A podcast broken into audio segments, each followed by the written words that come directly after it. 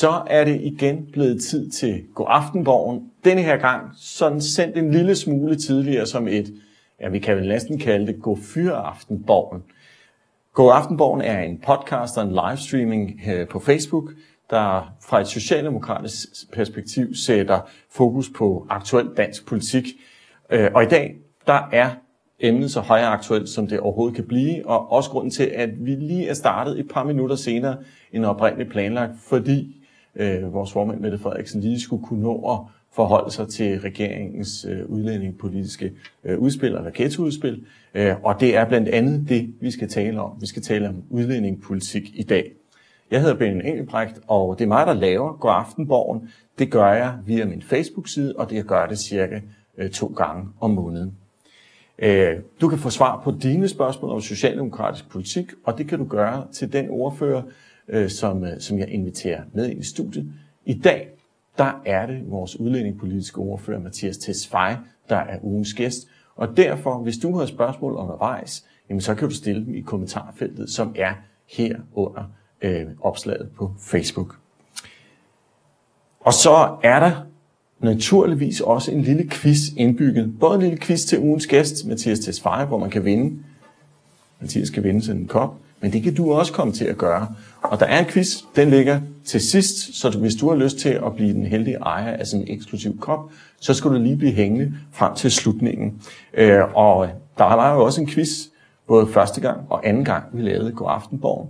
Øh, sidste gang, der øh, var der også en quiz, hvor du kunne være med, og svaret på den quiz, det var, at det var Måns Lykketoft, der var formand for Folketinget, da tårnet blev åbnet for offentlig adgang, og man øh, indrettede en restaurant deroppe. Og det var der mange, der kunne gætte på. Faktisk så mange, at jeg valgte at smide en ekstra kop ind i puljen af præmie.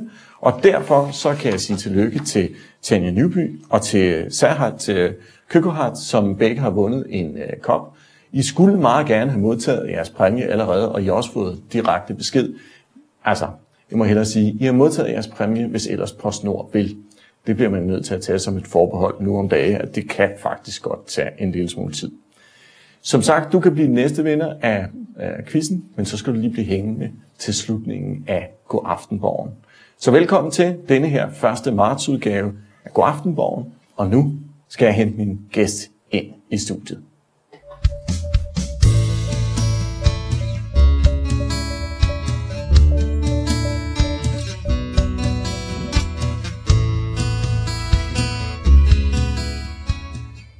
Velkommen til, Mathias. Tak.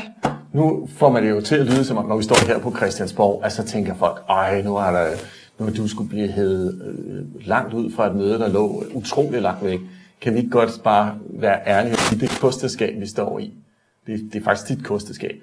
Ja, altså mit kontor, det er jo et kontor, der ligger bag et andet kontor, ja. som ligger på en gang, vi kalder Sibirien, fordi det ligger i det allerfjerneste hjørne af Christiansborg. Præcis. Men inde bag mit kontor kan man åbne en dør, og så kan man komme herind. Man kan simpelthen ikke komme længere væk. Nej, nej det er det. Så man kan sige, i modsætning til, til uh, et DR-radioprogram, så kan man sige, længere væk fra dansk politik kan du næsten ikke komme Langt på Christiansborg. Lige præcis. Lige præcis. Du er udlændingeordfører, og vi skal snakke om udlændingepolitik lige om, om uh, selvfølgelig ikke mindst uh, vores seneste udlændingepolitiske udspil. Det kommer vi til at, at sætte noget fokus på. Men jeg vil godt lige præsentere dig allerførst. Du er født i øh, 1981. Øh, så kan folk selv sidde derude og regne. Og hvor gammel er Mathias så nu? Øh, du har siddet i Folketinget siden sidste valg. Øh, og så har du en, synes jeg, meget fornem uddannelse. Altså du, for det første har du en længere uddannelse, end jeg har. Det har ja. alle folketingsmedlemmer, så det i sig selv er jo ikke så overraskende. Men du er murer. Ja, det er rigtigt. Ja. Øh, som 20-årig fik jeg mit svendebrev som murer. Og det har jeg så arbejdet øh, med, og arbejdet ind i fagforeningen, og så arbejdet som murer, og så arbejdet i fagforeningen. Lidt frem og tilbage i en årrække. Ja.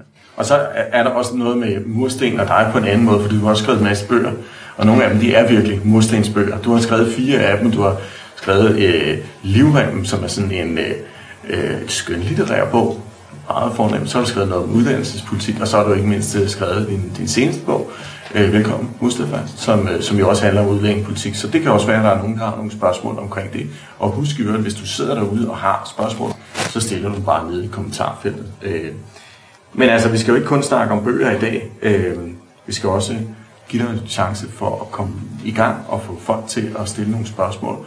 Og mens der kommer spørgsmål ind til dig, og mig eventuelt, fordi jeg kan også svare på nogle af dem måske, så har jeg en lille quiz. Ja. Hvis du har lyst, Hvad kan jeg vinde?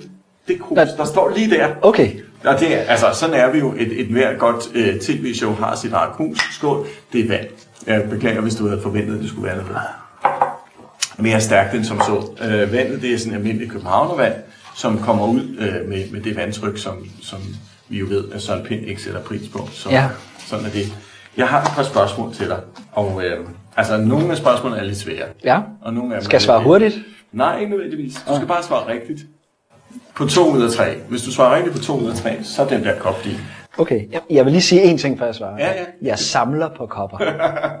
Jeg har over 50 kopper, fordi jeg køber en fra hver gang, jeg besøger et nyt sted. Og jeg vil meget gerne have den der med hjem. Ja, okay. Jamen, øh, jeg skal, så starter vi med udlænding øh, og ghettoer. Ja. Ja, ikke? Øh, fordi der er rigtig meget, at, øh, der handler om udlænding og ghetto og integration i de her dage. Og, og det øh, har blandt andet i dag, der har der været en lille kold tur, har jeg set.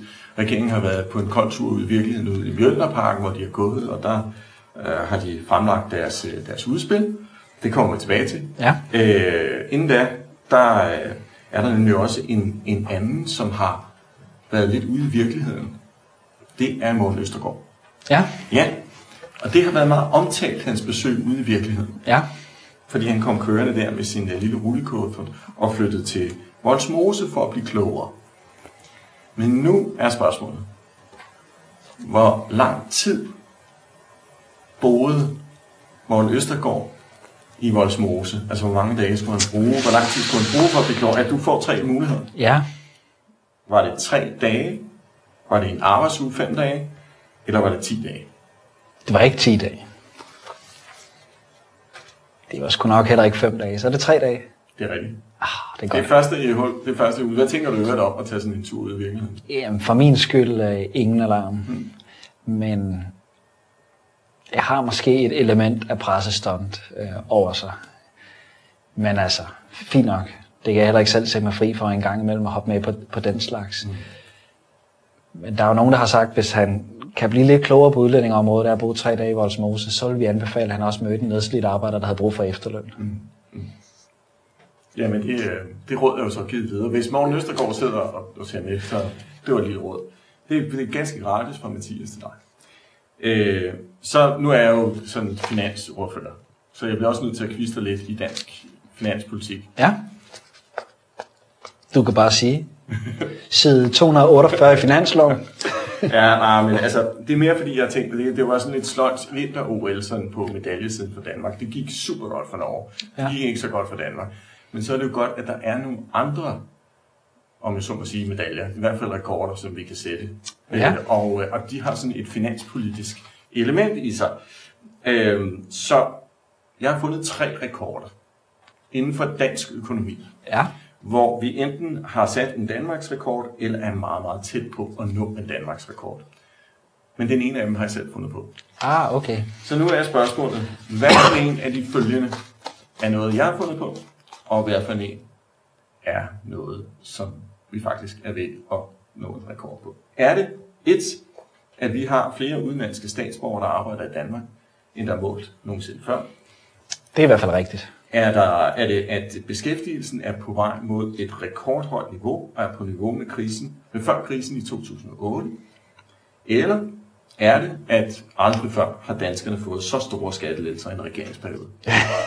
det er et svært spørgsmål. Ja, jeg, ved, de to, jeg, jeg ved, de to første er rigtige, og, og, og det der med skattelettelserne, det er i hvert fald ikke rigtigt. Nej, det er rigtigt. Det var, ikke, det var måske ikke det sværeste spørgsmål. Men øh, Ja, har jeg allerede koppen nu?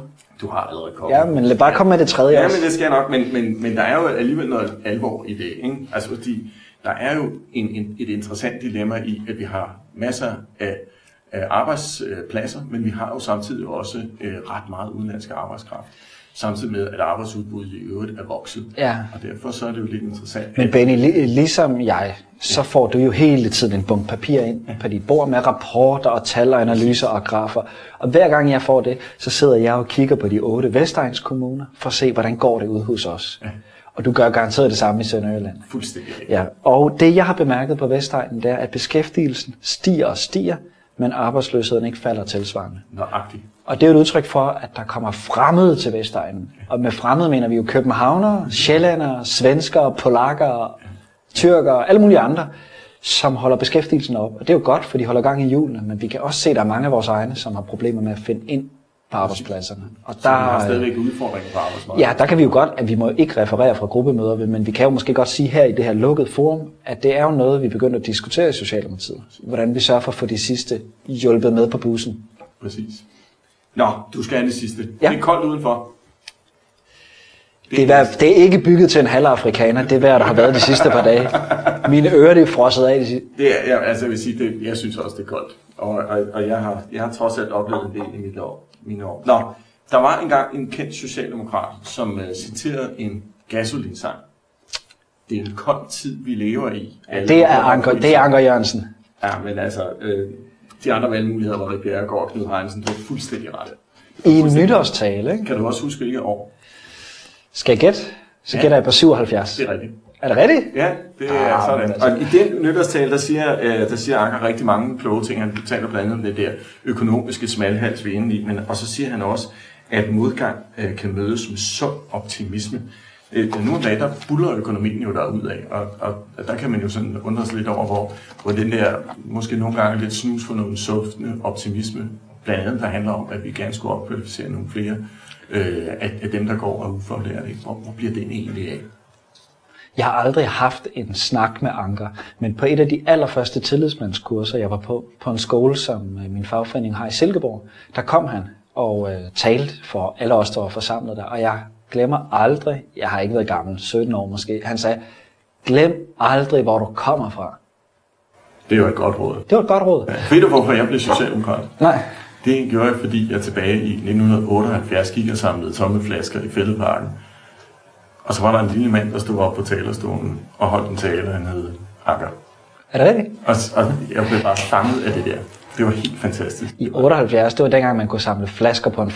maj. Ja, præcis. Det kunne man nemlig. Ja. Jeg, jeg, kunne, jamen, jeg tror, jeg fik 500 kroner med hjem. Altså, det var mere, end jeg kunne få et lommepenge på et år. Det var virkelig noget, der rykkede for sådan en, en knæk der, der gik med en arbejdsløs far derhjemme. Ikke? Det var, ja. Men øh, vi skal til at i gang med nogle spørgsmål, og jeg er helt sikker på, at der faktisk er kommet spørgsmål til dig. Ja. Øh, så, så nu vil jeg lige bladre, og så se, hvad vi har af spørgsmål hernede. Øh, ja, godt. Se, vi starter med Janna. Janna Helles, som spørger, der er der mange udlændinge, der ikke kan finde arbejde. Jeg har ikke nogen kilder for det, men jeg har hørt flere klage over det. Øh, og det er jo rigtigt, at der er rigtig mange øh, af, af, af de, især øh, fra ikke-vestlig baggrund, som, øh, som ikke har arbejde. Hvad, hvad er svaret på det? Ja, det, som vi har foreslået fra Socialdemokratiets side, det er, at når folk kommer hertil, det er jo så som flygtninge, så får de i dag en, en check, en integrationsydelse. Og hvis de så får et brev fra kommunen om, at de skal møde op til noget aktivering, så skal de selvfølgelig møde op til det. Hvis ikke de møder op til det, så kan de sanktioneres. Det vil sige, om et par måneder, så får de lidt færre penge. Det vi foreslår i stedet for, det er at sige til folk, velkommen til Danmark, her forsørger vi os selv. Hvis også de ikke kan finde et arbejde, så er det jo en ærlig sag. Det kan ske for alle. Så, men så mener vi, at kommunen skal sige, jamen, så har vi et 37 timers integrationsprogram, du kan deltage i, og det starter kl. 8. Og hvis du først kommer kl. 10, så bliver der bare først udbetalt integrationsydelse fra kl. 10. Så får du ikke for de første par timer. Det er en model, vi har på produktionsskolerne i dag, og det fungerer. Mm. Det er virkelig noget, folk kan forstå. Det er, at hvis man deltager og gør sin pligt, så får man også sine penge. Der er nødt til at være en sammenhæng mellem det, man får og det, man giver. Mm. Og i dag er det desværre sådan, at det er afkoblet. Pengene kommer ind af postkassen, uanset hvad man gør. Og det skal vi have gjort op med. Og så er det jo, at der er sikkert nogen, der sidder derude og tænker, Nå, men så er regeringen jo kommet med deres ghettoudspil i dag. Øh, er det så et forslag, de, øh, de har lyttet på og tænkt, det må vi hellere tage ind i vores og gøre til regeringens? Nej, lige det her, det har de ikke. Nej. Øh, og jeg har jo bemærket, at hvis børnene pjekker fra skole, hvis de har mere end 15% fravær, så skal man kunne trække mm. øh, forældrene, børnechecken. Det er det, regeringen har foreslået i dag. Og der er man jo meget nidkær med at følge med, om børnene kommer til tiden. Mm. Vi synes jo også, det kunne være interessant at sige, ja, en ting er, om børnene kommer til tiden, men hvad med forældrene? Fordi det er jo, det er jo der, arbejdskulturen skal leveres videre til børnene. Og vi har en forestilling om, at hvis folk finder ud af, at man skal faktisk være til stede 37 timer inden i aktivering eller danskundervisning for sin sociale ydelse, så er der mange, der vil tænke, så vil jeg hellere ud og være buschauffør, eller gøre rent, eller stå på et lager, eller sidde nede i kassen nede i Bilka, og så faktisk få en overenskomstmæssig løn. Og det er jo der, vi gerne skal hen. I dag er der desværre for mange, der, har, der lever i overvis på kontanthjælp, og det dur simpelthen ikke. Øh, lidt i, øh, i forlængelse af det, så nu skal jeg lige se, om jeg kan finde det her. Øh, der var nemlig en, der stillede et spørgsmål om, at øh, fulgte op netop på det her, du sagde før med, at ude på Vestegnen, så er der jo faktisk en del, der stadigvæk er ledige, og der kommer nogen ind udefra. Det undrer han så lidt over. Så ja, københavnere, der kommer ud til Vestegnen, er de så fremmede? Det, det var, jeg tror ikke helt, det var det, du mente, vel? Men, men, øh, men, men det, det er jo et meget godt udtryk for, at, at, der, også, at der også er arbejdspladser, som, som i hvert fald for nogens vedkommende vil kunne, kunne udfyldes. Øh, I Sønderjylland, hvor, jeg, hvor jeg selv bor, er der for eksempel et, et meget velfungerende integrationsprojekt på øh, det lokale slagteri blandt, øh, som, som du muligvis allerede har hørt om. Men, men noget af det, øh, hvad er det for nogle krav, hvad er det, der skal gøres ud på arbejdspladserne, for at der bliver plads øh, til, til de, der har ikke-vestlig baggrund? Jamen, prøver jeg tror, vi skal prøve at være lidt ærlige over for hinanden. En af årsagerne til, at mange fra Mellemøsten ikke rigtig får foden indenfor på det danske arbejdsmarked, det er jo fordi, vi har øh, en, en forholdsvis højt øh, minimalløn. Det ved jeg godt, folk tænker, at den er lav, men hvis man kigger på Tyskland, Holland, England, Frankrig, så har vi en forholdsvis høj minimalløn. Så det betyder, hvis ikke man er særlig produktiv, altså hvis, så gider arbejdsgiveren ikke betale en 120 kroner i timen, plus feriepenge og pension og meget andet, for at dukke op. Og derfor tror jeg, at noget af det rigtige, vi har fået lavet, det er i samarbejde med fagbevægelsen, det man kalder en integrationsgrunduddannelse, IGU. Og det er jo det, mange slagterierne benytter sig i de her øh, måneder. Så siger man til folk, du kan faktisk godt få lov til at starte, og så får du kun 60 kroner i timen, selvom du er voksen. Det står fagforeningen indenfor. Men til gengæld har du ret til over en toårig periode at få et halvt års AMU-undervisning. Så får du noget trukcertifikat og noget epoxy og noget asbest, eller hvad der er, der skal til for at kunne fungere på din arbejdsplads. Det er ligesom med lærlinge. Der accepterer vi jo også indslusningslønninger, men mod at få nogle rettigheder, og det er retten til en uddannelse. Det kan vi se fungere, og det håber jeg, vi kan få skaleret faktisk mere op. Det er bedre, at folk er i de her integrationsforløb, hvor de er dækket af overenskomst, de bliver en del af arbejdspladsen, end at de er i alle mulige virksomhedspraktikker og løntilskud, hvor det er noget midlertidigt øh, støttet beskæftigelse. Johan Freund, øh, han spørger, øh, at man jo selvfølgelig skal lære dansk, men øh, hvad er tidsrammen? Øh, for at man skal nå at lære dansk. Altså, jeg går ud fra, at han tænker på, at man skal kunne lære det på sådan et niveau, at man kan, kan bære sig. Altså, er det et år, er det ti år? Hvad, hvad, hvad skal vi stille af krav der? Øhm. Nu har jeg selv siddet og kigget på mange af de her, siddet og kigget på mange af de her sager. Nogle kommer hertil som analfabeter. Det vil sige, de har slet ikke lært noget skriftsprog, de kender ikke øh, bogstaver og sådan noget. For dem er vi nødt til at have et meget langt perspektiv. Nogle kommer hertil og har faktisk lidt uddannelse med fra hjemlandet, og der kan vi godt stille lidt mere kontante krav.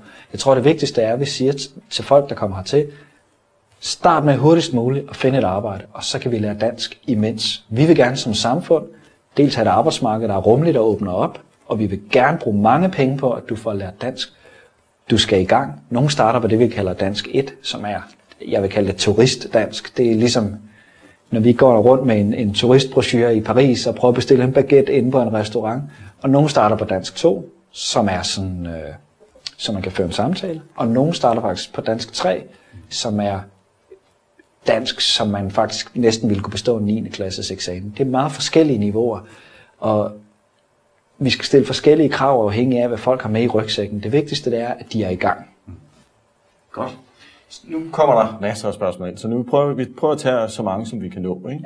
Ja. Øh, Bo øh, Vollersen spørger, siger, først roser han, at øh, vi laver det her, så, så du kan komme, og vi to kan komme ind i stuerne hos folk. Øh, og så siger han øh, et spørgsmål, hvordan er sammenhængen mellem udlændingens manglende mulighed for job og dermed øh, og, og, og dermed at, at vi skal have det her krav om de 37 timer for kommunen til sociale kapitel og aktiv beskæftigelsespolitik, hvor ledige også kan yde for sin ydelse. Øh, altså han øh, er bange for, at presset på arbejdspladserne, især det offentlige, ikke kan bære alt det her. Ikke?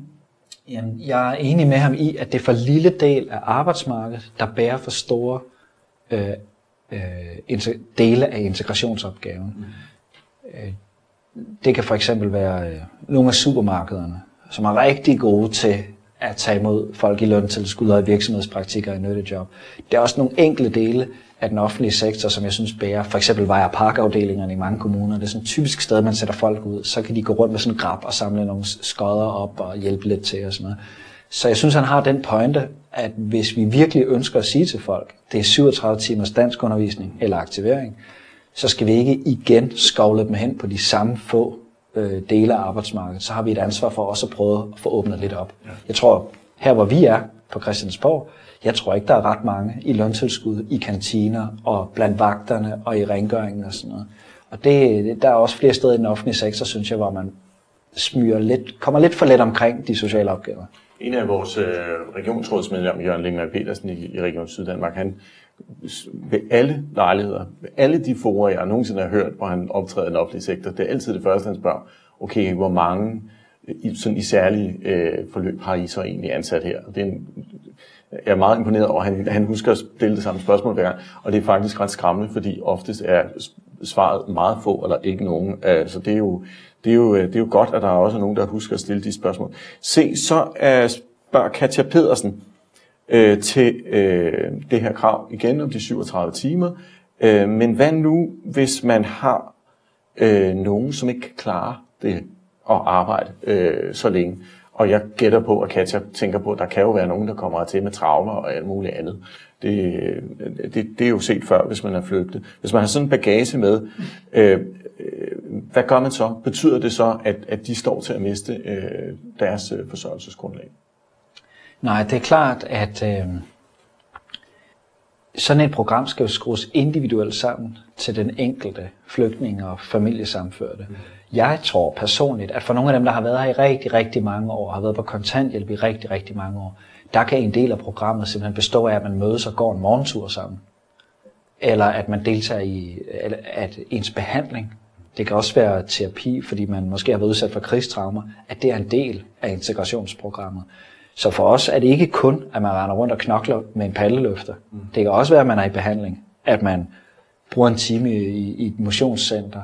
At man deltager i noget dansk undervisning. Og det vigtigste er, at det er et program, der er skruet sammen til den enkelte person, og som fylder det, vi svarer til en normal arbejdsdag, med mindre selvfølgelig, at de har, ligesom nogen kan, altså nedsat arbejdsevne, mm. ligesom man kan have, hvis man skal have et flexjob, så er det selvfølgelig klart, så kan det være, at det er 20 timer.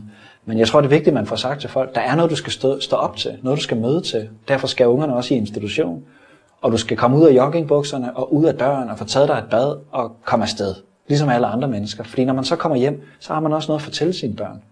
Det er ikke godt at gå rundt derhjemme hele dagen med nedrullede gardiner sammen med sin et-toårige barn, som burde blive sprogstimuleret. Det er altså bedst at have en arbejdsdag. Og det synes jeg er rimeligt, vi siger. Hvis vi skal betale penge til dig, og det vil vi gerne, så skal du også holde dig varm, kan man sige. Ligesom når man bliver skiftet ud i fodbold. Hvis man har siddet for lang tid på bænken, så kan du aldrig blive skiftet ind igen. Du skal holde dig varm. Og det er det, jeg også synes, vi skal sige til nogle af dem, der er kommet til landet. Det er, du skal være klar til at træde ind på arbejdsmarkedet. Og det bliver man altså kun, hvis du deltager i det her integrationsprogram. Tak for alle jeres øh, mange spørgsmål. Jeg kan se, at de pipler ind. Jeg prøver at nå så mange, som jeg nu kan. Og husk, du kan stadigvæk stille spørgsmål nede i kommentarfeltet. Uh, Jana uh, Helles uh, skriver som sådan en kommentar, at uh, den bedste integration finder, finder sted på arbejdspladsen. Det er lige meget, om man kan sproget bare i gang. Og det kan hun jo ret i, ikke? Jo. Altså, i gamle dage sagde vi, først skulle man lære dansk, så skal man ud på arbejdsmarkedet. Nu siger vi, først skal man ud på arbejdsmarkedet, og så kan man lære dansk imens. Mm. Der er faktisk flere store virksomheder, McDonald's og IKEA, der har gode erfaringer med, at man arbejder hos dem, og så hver tirsdag og torsdag, når klokken er 12, så kommer man op i kantinen og får dansk undervisning, som så tager udgangspunkt i ens arbejde. Så i IKEA lærer man måske, hvad en returvare er, og på McDonald's lærer man måske, hvad skulle jeg til at sige, hvad en cheeseburger er, men det er måske ikke lige dansk. men så i hvert fald, de begreber, man bruger på en McDonald's. Og jeg synes, det er et godt afsæt, at i stedet for, at man lærer dansk sådan abstrakt, Ole Bole går i skole, så tager man udgangspunkt i ens arbejdsdag. Så er der en af de spørgsmål, som næsten, ja, altså, når man diskuterer udlændingepolitik, som vi gør nu, så er der altid, øh, så er der altid nogen, der, øh, der bliver bekymret. Og der er også ofte en kommentar, eller den, som jeg nu læser op. Øh, og, øh, og, og det er, jeg, jeg tror, du har prøvet det før. Øh, det er Åse, som skriver, Mathias Tesfaye. Jeg er utrolig skuffet over dit menneskesyn. Jeg kan faktisk ikke kende forskel på dig og Dansk Folkeparti. Øh, og det, det kan jeg godt, vil jeg så sige, men du skal næsten have lov til at svare på det. Øh, ja, det er jeg også selv lidt ked af. Jeg er jo rød, og Socialdemokrat og Dansk Folkeparti, det er et borgerligt parti. Så øh, det skulle gerne være muligt at se forskel, men jeg tror godt, jeg ved, hvad hun mener. Hun vil gerne, øh, øh, hun vil gerne understrege over for Socialdemokratiet, at det er vigtigt, at man bevarer humanismen, både i politikken og i den måde, vi formulerer den på. Og det prøver vi også hele tiden at bestræbe os på at understrege, at vi har intet imod de mennesker, der er kommet hertil. Jeg kan sådan set sagtens sætte mig ind i det. Vi har bare som samfund et behov for at sørge for, at indvandringen til Danmark er reguleret, at vi kan styre den, og at der ikke kommer flere, end vi som samfund kan absorbere. Så tror jeg faktisk godt på, at vi kan få integrationen til at lykkes. Det gode er jo, det der gør mig optimistisk i alle de her snakke der, det lykkes jo hver eneste dag. Folk kommer jo til Danmark hver eneste dag og får job og får uddannelse og får venner og bliver en del af det danske foreningsliv. Det lykkes bare for for få, og vi skal gerne have det til at lykkes for flere. Mm. Og hvis, vi, hvis det skal lykkes, så bliver vi også nødt til at fokusere på, hvad der er for nogle problemer, nogle udfordringer, som der er. En af dem er for eksempel, folk kommer fra samfund, hvor kvinder traditionelt ligger en del af arbejdsmarkedet. Mm. Derfor kan vi ikke bare forvente, at de fra en ene dag til den anden går glade 37 timer ud på det danske arbejdsmarked. Og derfor bliver vi nødt til at finde på politiske tiltag, som skal sikre, at de bliver præsenteret for den danske arbejdsmarkedskultur. Det er noget af det, vi har talt om i dag. Og, og en af grundene til, øh, at vi jo også har valgt, at alle skal have muligheden for at kunne læse vores udlændingepolitiske udspil, er jo i virkeligheden også, at jeg tror, der vil være mange, der oplever, når de læser det, så er der nok ret mange af de udtryk, ord, vendinger og ikke mindst konkret politik, som vi foreslår, som man næppe ville kunne finde øh, hos for eksempel Dansk Folkeparti. Øh, jo blandt andet fordi vi ikke vi jo ikke sådan stigmatiserer nogen, men, men tværtimod laver en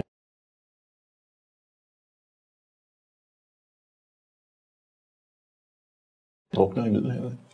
Ja, jeg, jeg, har, jeg ser selv sådan her på det. Nu har jeg deltaget i en udlændingepolitiske debat i nogle år efterhånden. Jeg synes, der er for mange skingre positioner,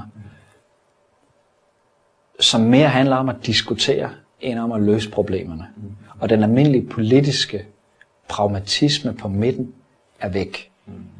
Jeg sidder jo også i Folketingets undervisningsudvalg og i beskæftigelsesudvalg. Det er nogle områder, hvor der er nogle brede forlig, hvor vi mødes. Jamen, hver eneste uge er til sådan et møde i en forligskreds et sted, hvor vi diskuterer stille og roligt, hvordan får vi de tekniske skoler til at fungere, eller gymnasierne, eller folkeskolen, eller hvad det nu er, vi snakker om. Ikke? Det sker fuldstændig stille og roligt. Jeg tror, hvis de fleste borgere deltog i sådan et forligskredsmøde, så vil de tænke, det er lige præcis sådan, jeg gerne vil have folkestyret skal fungere.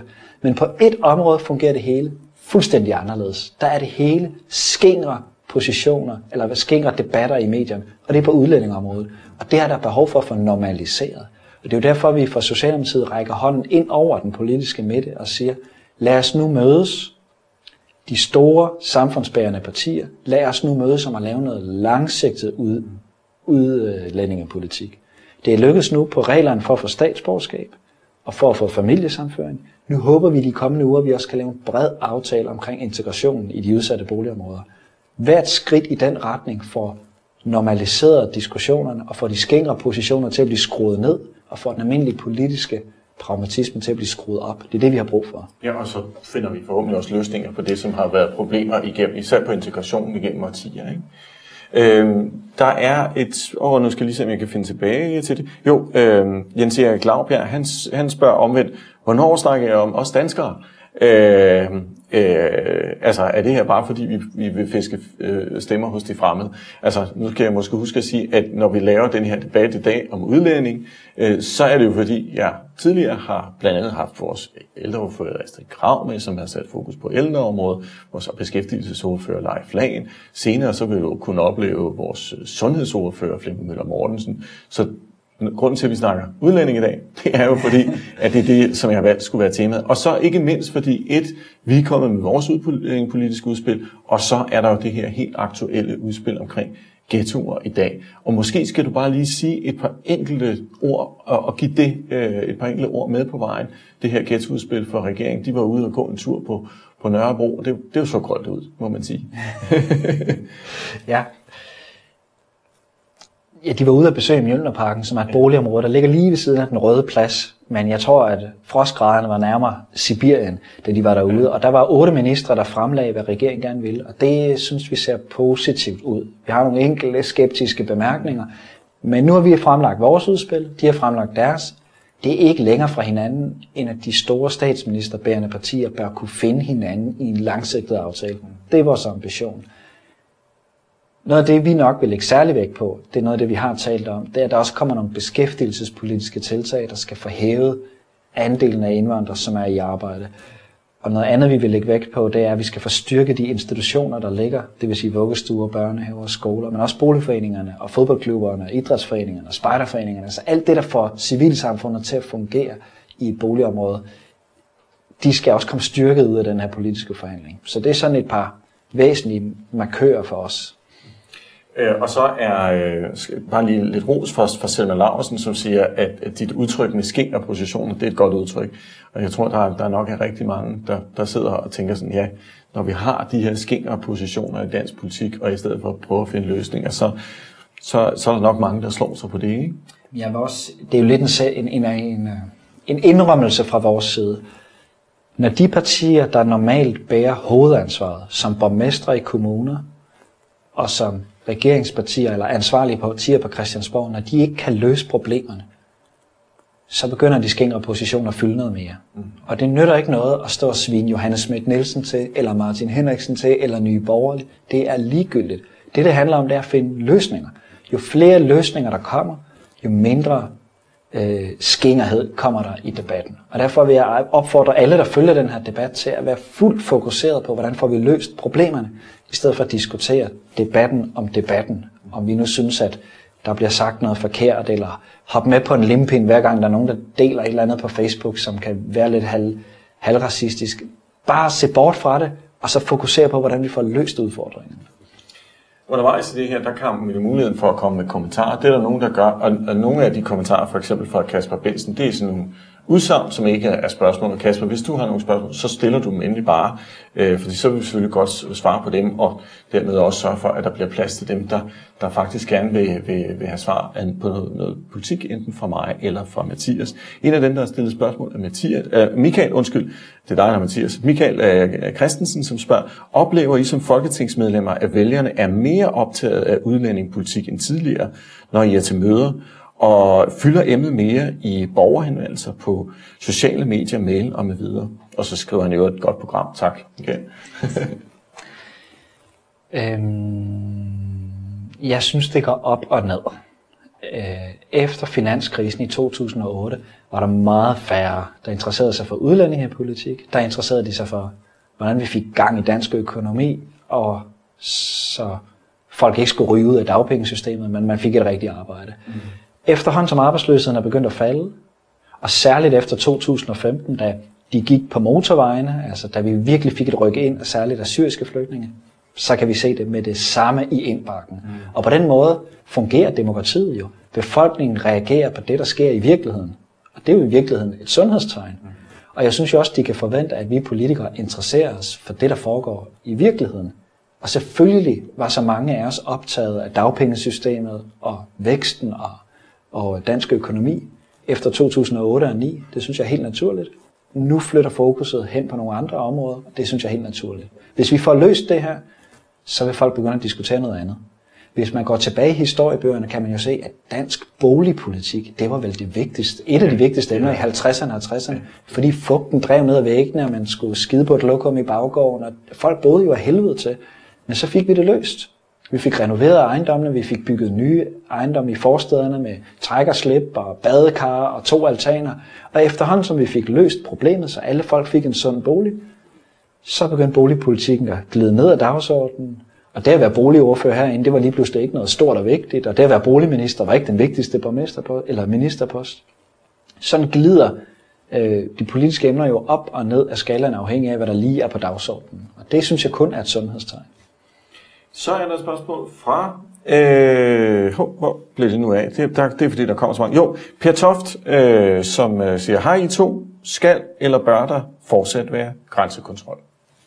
Ja, øh, vi synes, at vi skal fortsætte grænsekontrollen nu, øh, fordi der er ikke øh, der er ikke styr på hverken den indre sikkerhed i Europa eller på øh, flygtningestrømmene ja, i Europa. Og de ydre grænser er der heller ikke styr på. Nej, ja. altså man kan sige, at der er ikke styr på det, fordi der ikke er styr på ja. de ydre grænser. Vi håber selvfølgelig kunne komme hen i en situation, hvor at der ikke mere er behov for grænsekontrol, men det er svært lige at se i sol, stjerne og at det kommer til at ske lige forløbig. Vi er faktisk tilhængere af en reform af, af det, der hedder Schengen-samarbejdet, sådan at det bliver de enkelte lande, der selv kan definere, hvornår man vil have grænsekontrol. I dag skal det godkendes af EU-systemet. Og, og som en lille supplement til det, vores formand, Mette Frederiksen, var jo en tur ude i virkeligheden i går. Var hun det? Ja, det var hun. Hun var i Esbjerg og kører politipatrulje. Det er jo ikke Sønderjylland Esbjerg, vel? Nej, men, men Syd- og Sønderjyllands politi okay, det er det har hovedsædet i Esbjerg, og derfor så ved jeg også, at hun blandt andet fik gode råd med på vejen om, hvordan man kan gøre grænsekontrollen og den måde, politiet arbejder med det på, endnu mere effektiv. Okay. Så, øh, og det er jo godt på den måde netop også at komme ud og opleve øh, virkeligheden. Og det er øh, noget af det, som vi jo også har foreslået gennem tiden, er for eksempel, kan man gøre det øh, kan man også gøre endnu mere automatiseret. Det var også der fik indført nummerpladescannerne for eksempel på grænsen, som er noget af det, der det skete faktisk i Mette Frederiksens tid som justitsminister. Det er noget af det, der faktisk er ret effektivt. Øh, og jeg ved, at øh, vores retsordfører, justits, øh, retsordfører har jo blandt andet også foreslået, at man indsætter droner som øh, en mulighed. Altså sådan, okay. så man også kan lave noget af den der meget tidskrævende overvågning, øh, at den vil man kunne gøre, øh, sådan så man ikke nødvendigvis for eksempel på en iskold dag som i dag skal ud i, i vejret. Nå, men sådan er det. Øh, Øhm, Dorte øh, Visemand siger, jeg, glæder, jeg glæder mig over, at I vil søge samarbejde over midten. Jeg bryder mig så absolut ikke om udviklingen i retning af ren, ren blokpolitik, og så roser hun os. Øhm, og, og det går jeg ud fra, at, det ikke kun, øh, at, at Dorte ikke kun mener det på, øh, på, på, på udlændingeområdet, men øh, et andet eksempel er jo for eksempel økonomisk politik, hvor vi jo godt kan se, at vi på nogle punkter har øh, mere til fælles på økonomisk politik med for eksempel Dansk Folkeparti, end vi har med Radikale Venstre. Arbejdsmarkedspolitikken kunne man også nævne som, øh, som et eksempel, ikke? Af, som, øh, som, som, som er, er væsentligt i forhold til det. Øh, jeg har selv været med til at lave øh, forlig på, øh, på, øh, på skatteområdet, øh, hvor vi har bekæmpet øh, skattely med, med alle partier i Rød Blok og med Dansk Folkeparti. Så ja, du har sikkert også gode eksempler i forhold til det. Jeg vil også sige, Benny, nogle gange er det måske meget godt lige at tage de historiske briller på, fordi da vi fik den store demokratiske grundlov i 1915, var det jo et bredt samarbejde hen over midten. Da vi fik det, man kalder kanslergadeforlidet i 33, som var en af de vigtigste grundsten i velfærdsstaten, der foregik det hen over midten. Besættelsespolitikken under krigen blev gennemført hen over midten. Medlemskabet af NATO og det, at Danmark tilsluttede sig demokratiet mod Østblokken, det skete hen over midten. Tilslutningen til EF hen over midten. Genopretningen af dansk økonomi i 80'erne og 90'erne hen over midten. Det er noget nyt, der er sket det med blokpolitikken. Det er fra Anders Fogh og Pia Kærsgaard i 2001, der siger, nej, nu skal politik føres i et lukket rum af 90 mandater, og så kan resten, de kan bare stå og råbe. Og derfor det, vi er på vej tilbage til, og det som Socialdemokratiet på udlændingområdet appellerer til, det er ikke noget banebrydende nyt.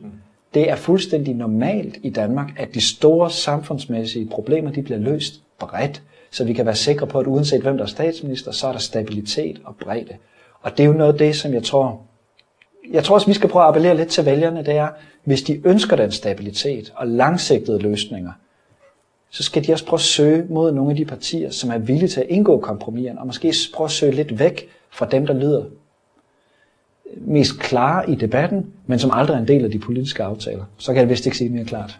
Vi skal også huske, at du skal ud og, og til et politisk møde, så vi skal ja, til at have de sidste spørgsmål, men, men der, det vælter simpelthen ind, så vi prøver at, øh, og, øh, at tage noget. Der er både Katja Pedersen og Kasper øh, Bensen fra før, som spørger ind til øh, spørgsmålet om dobbeltstraf. Skal vi, skal vi ikke lige tage en vending på det også? Jo. Altså, som, som jo er det her med, at man udpeger, ligesom man kan lave en visitationszone, så foreslår regeringen, at man kan lave en øh, zone inden for hvilken Øh, hvis der er sådan en særlig utryghed, så skal man kunne dobbelt straffen op. Ikke? Ja. Jeg vil godt starte med at sige, at der er ligesom spredt sig en opfattelse af, at det handler om, at hvis man bor i et bestemt boligområde, så får man den dobbelte straf. Det er helt forkert. Det handler om, at hvis politiet i et bestemt område har problemer med en bestemt type kriminalitet, det kan fx være narkohandel eller indbrud eller overfald, så skal man i et bestemt område kunne sige, i, den her, i det her bestemte område, i den her afgrænsede periode, der siger vi nu, at der er en særlig zone, som betyder, at hvis man begår den her type kriminalitet, for eksempel sælger has, så skal det kunne udløse en ekstra straf. Så, jeg bor i en almindelig boligforening på Vestegnen, hvor vi på et tidspunkt fik stjålet mange cykler. Øh, nu tror jeg ikke lige præcis, at cykeltyveri er en del af den her pakke, men hvis det nu var... Herværk er for eksempel. Herværk er, ikke? Ja, så, vil, så vil Københavns Vestegns politi kunne sige, hvis I foretager det herværk her, for at beskytte de mennesker, der bor her, så får man en ekstra straf. Jeg synes i virkeligheden, det her det er jo en måde, hvor staten siger, her er nogle mennesker, som gennemsnitligt har lave indtægter, og som bor i nogle af de udsatte boligområder, som har brug for noget ekstra beskyttelse. Og en måde af den måde, vi prøver at beskytte dem noget ekstra på, det er ved at sige, at man får ekstra straf. Men, men det følger så også, en forudsætning er jo, at der så også skal være mere synlig politi. Øh, og sådan. Det kan ikke stå alene. Ikke? Og for Socialdemokratiet, øh, for os er det vigtigste faktisk, at der er tilstedeværende politi. Ja, ja. Men jeg tror måske, man kunne prøve at vende den på hovedet og sige, hvad nu hvis der var et parti, der foreslog, at man skulle have dobbeltstraf, hvis man stjal en bil på Strandvejen? Tror jeg så ikke, at Venstrefløjen ville flippe helt ud og sige, det kan da ikke være rigtigt, vi skal passe særligt på de rige. Det vi faktisk prøver at sige her, det er, lad os da prøve at passe særligt på de fattige. Så er der øh, Grete øh, og Bent som øh, Frederik Jacobsen, som spørger, hvornår der er udsigt til, at EU kan blive enige om en fælles flygtninge- og indvandrerpolitik og styr på fordelingen og de ydre grænser. Jeg, jeg kan i hvert fald godt svare for mit vedkommende. Jeg har, fordi jeg har deltaget i en del møder i Bruxelles, jeg har svært ved at se det ske. Men hvad, hvad, hvad er dit bedste bud? Øh, det med at få styr på de ydre grænser, det er ikke totalt urealistisk. Der er en stigende vilje i både i Øst- og Vesteuropa og i Nord- og Sydeuropa. Og der er vi på vej i den rigtige retning, selvom det går for langsomt. Men det der med at lave en fælles asylpolitik, og, så lave, og særligt for det fælles fordelingssystem, det kommer ikke til at ske altså, de næste mange, mange år. Blandt andet fordi der er en masse østeuropæiske lande, som ingen interesse har i det. Altså, der er jo nogle af Polen, Ungarn, de baltiske lande, de modtager nærmest ingen flygtninge. Hvorfor skulle de dog acceptere at indgå i en fælles flygtningefordeling? Det er jo alle os, der modtager mange flygtninge, som gerne vil have, at det hele bliver fordelt ud. Ikke? Så det kommer ikke til at ske. Men det betyder ikke, at Danmark ikke kan søge øh, flygtningepolitisk samarbejde med andre øh, lande, som står i en lignende situation som os. Det kan være Sverige, Tyskland, Østrig, Holland. Det kan være lande, som også godt kan se en fidus i at sige, at i stedet for at man søger asyl i vores lande, så vil vi ikke have asylansøgning, der bliver behandlet i Europa, men vi vil have, at de bliver behandlet syd for Middelhavet, og så vil vi have kontrolleret indvandring gennem FN's kvoteordningssystem. Der tror jeg øh, ikke, at det er helt urealistisk, at vi vil kunne finde sammen med nogle andre nord- og vesteuropæiske lande. Så det var svar til, øh, til Grete og Bent, og øh, jeg, jeg tror, vi, vi skal huske, du skal faktisk ud til et møde øh, lige om lidt. Ja. Så, øh, og, og, og det, det, det er vigtigt, øh, og det er faktisk også derfor en af årsagerne til, at vi har lagt det øh, nu på det her tidspunkt. Så øh, tak fordi du vil være med. Øh, tak fordi jeg måtte bruge lidt af din tid.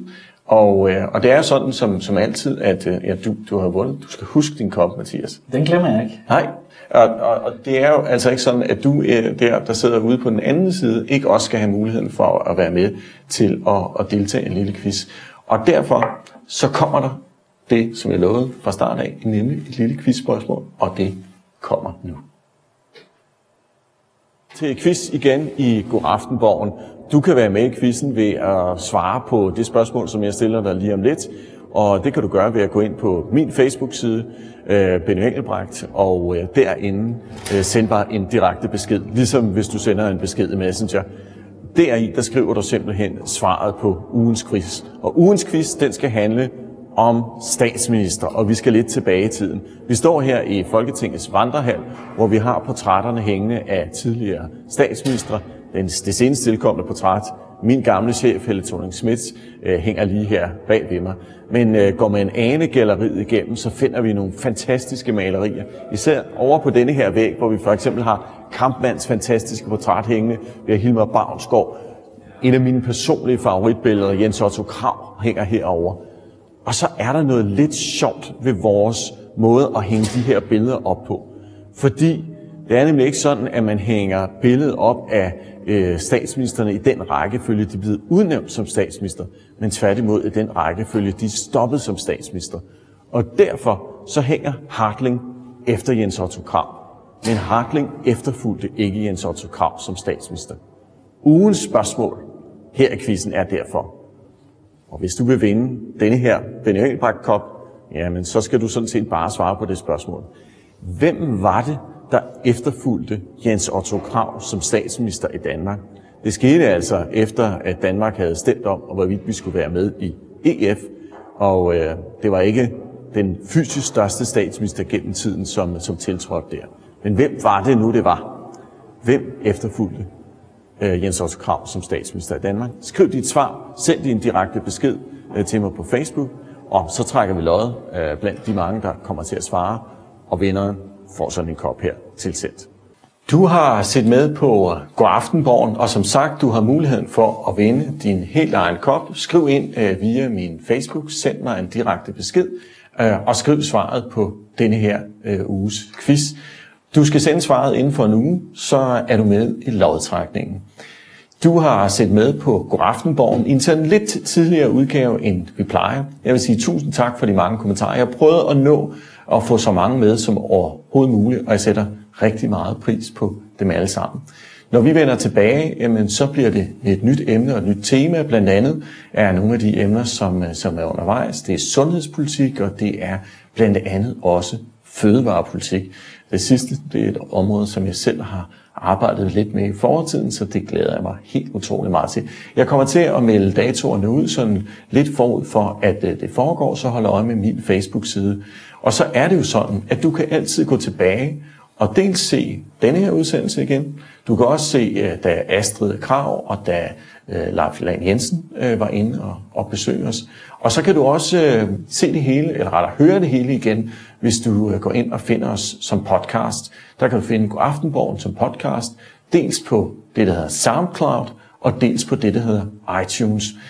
Bortset fra lige den første udgave, hvor vi havde en hulens masse bøvl med vores, øh, med vores lyd. Men heldigvis, nu er vi tilbage og, øh, og fået styr på det hele. Og også det her afsnit, det vil du om kort tid kunne finde på iTunes og i SoundCloud. Tak fordi øh, du kiggede med på God Aftenborg. Jeg glæder mig rigtig meget til, at vi ses næste gang. Tak for nu.